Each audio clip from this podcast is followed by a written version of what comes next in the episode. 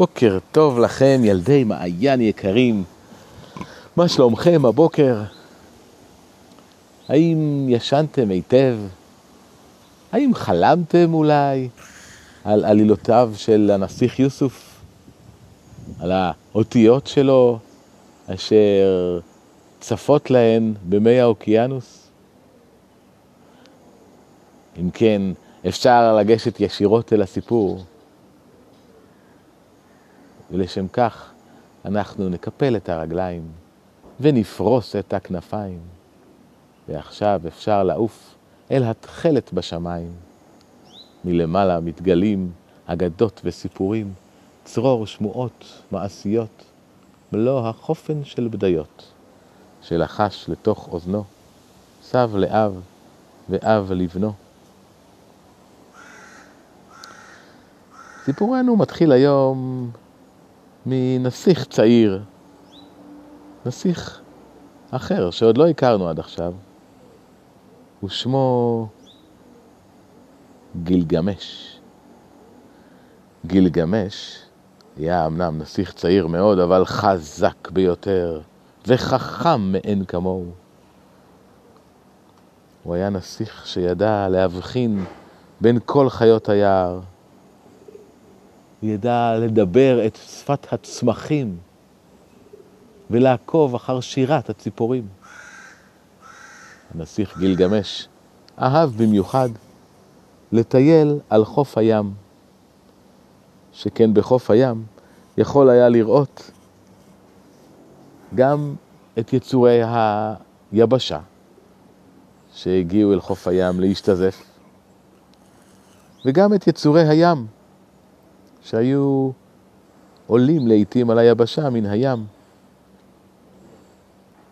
גילגמש אהב מאוד את המפגש בין היבשה לים, והיה מטייל שם ימים רבים ושעות ארוכות. והנה, יום אחד, בטיולו, הבחין לפתע בצו ים גדול, שהתקרב מכיוון הים אל היבשה. ועל גבו של צו הים ראה משהו מוזר מאוד. גילגמש עצר להתבונן בדבר המוזר שהוא רואה, וכשהתקרב הצו, הבחין גילגמש שעל גבו תיבת אוצר. הצו שחה ישר אל גילגמש, והטיל למרגלותיו את תיבת האוצר. שמור על תיבת אוצר זו, אמר הצו לגילגמש, שכן היא נושאת בחובה אוצר יקר מכל היהלומים אשר בממלכתך. גילגמש הבטיח לשמור על האוצר, הוא לקח אותו בידיו, והצו חזר אל תוך הים, חזר אל המים, ונעלם לנצח. גילגמש פתח את תיבת האוצר והתבונן לתוכה פנימה. בתוכה, תיבת האוצר, הייתה מלאה במי ים, מי ים רוויי מלח. ובתוך מי הים צפו להן צורות מוזרות מאוד. גילגמש התבונן בצורות המוזרות שהיו בתוך תיבת האוצר, ולא הבין מה הן הצורות הללו. אבל הוא הרגיש שדבר ראשון עליו לייבש אותן ממי המלח שמילאו את האוצר. גילגמש פרס את כל הצורות המוזרות שהוא מצא בתוך תיבת האוצר על חול הים, והניח להן להתייבש בשמש הקיצית החמה.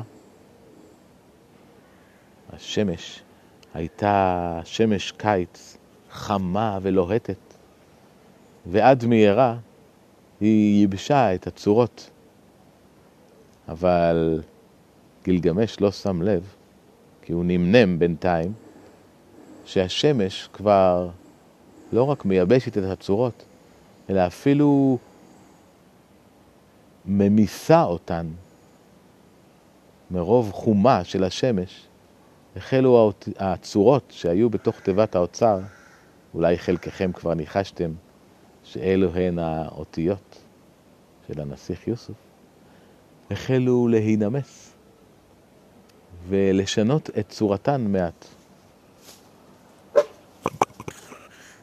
לאחר מספר שעות, גילגמש עדיין שקוע בשינה עזה, הגיע לפתע ענן עבה ושחור, וכיסה את פני השמיים. עד מהרה החל הענן ממטיר גשם שוטף שניתח ושטף את טיפות, את, אה, צור, את הצורות שהיו בתוך האוצר. כעת הצורות השתנו שוב, וחלקן השתנה כמעט לבלי הכר. הגשם גם האיר את גלגמש. מיד הוא הבין שהוא לא שמר היטב על האותיות של, על האוצרות שלו. הוא אסף אותן מהר והכניס אותן לתוך התיבה ולקח אותן איתו אל הארמון שלו.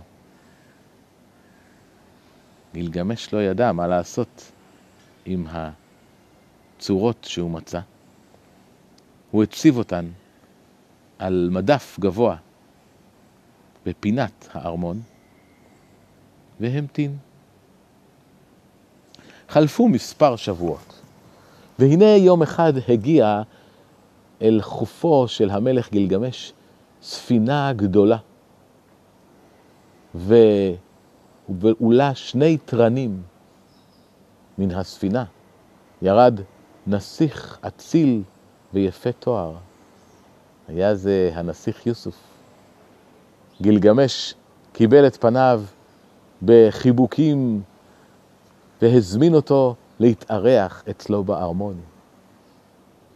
הנסיך יוסוף נכנס לארמונו המפואר של גילגמש, התיישב אל שולחן האורחים, ומשרתיו של גילגמש הגישו לו מיד מיני מטעמים נהדרים ומאכלים נפלאים אשר כמותם לא הכיר הנסיך יוסוף בארצו.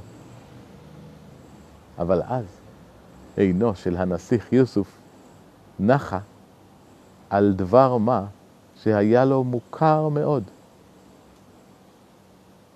עיניו נפערו לרווחה, והוא קם ופלט קריאת התפעלות. מה זה? שאל הנסיך יוסוף, והצביע אל תיבת האוצר, אשר הייתה מודחת על המדף. גילגמש קם ואמר לו, זהו תיבת אוצר, זוהי תיבת אוצר אשר הביא אליי צו ים זקן לפני מספר שבועות. בתוכה יש צורות מאוד מוזרות. הנסיך יוסוף לא המתין פעמיים. הוא ניגש אל תיבת האוצר, אחז בה והניח אותה אל השולחן. זוהי תיבת האוצר שלי, שנפלה מספינתי. אני כל כך שמח שמצאת אותה. חשבתי שלעולם לא אראה יותר את תיבת האוצר שלי. שמח אני מאוד שהצלחתי להחזיר לך את תיבת האוצר, אמר לו גילגמש. אבל חייב אני להזהיר אותך שהצורות המוזרות שהיו בתוכה השתנו מאוד.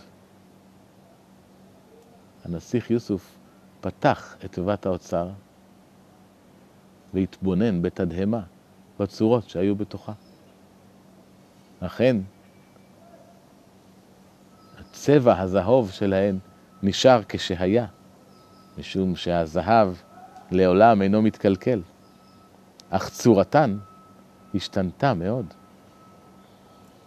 הנסיך יוסוף פרס את האותיות לפניו וגילה שחלקן השתנו עד מאוד, חלקן השתנו אך במעט, וחלקן כמעט ולא השתנו כלל.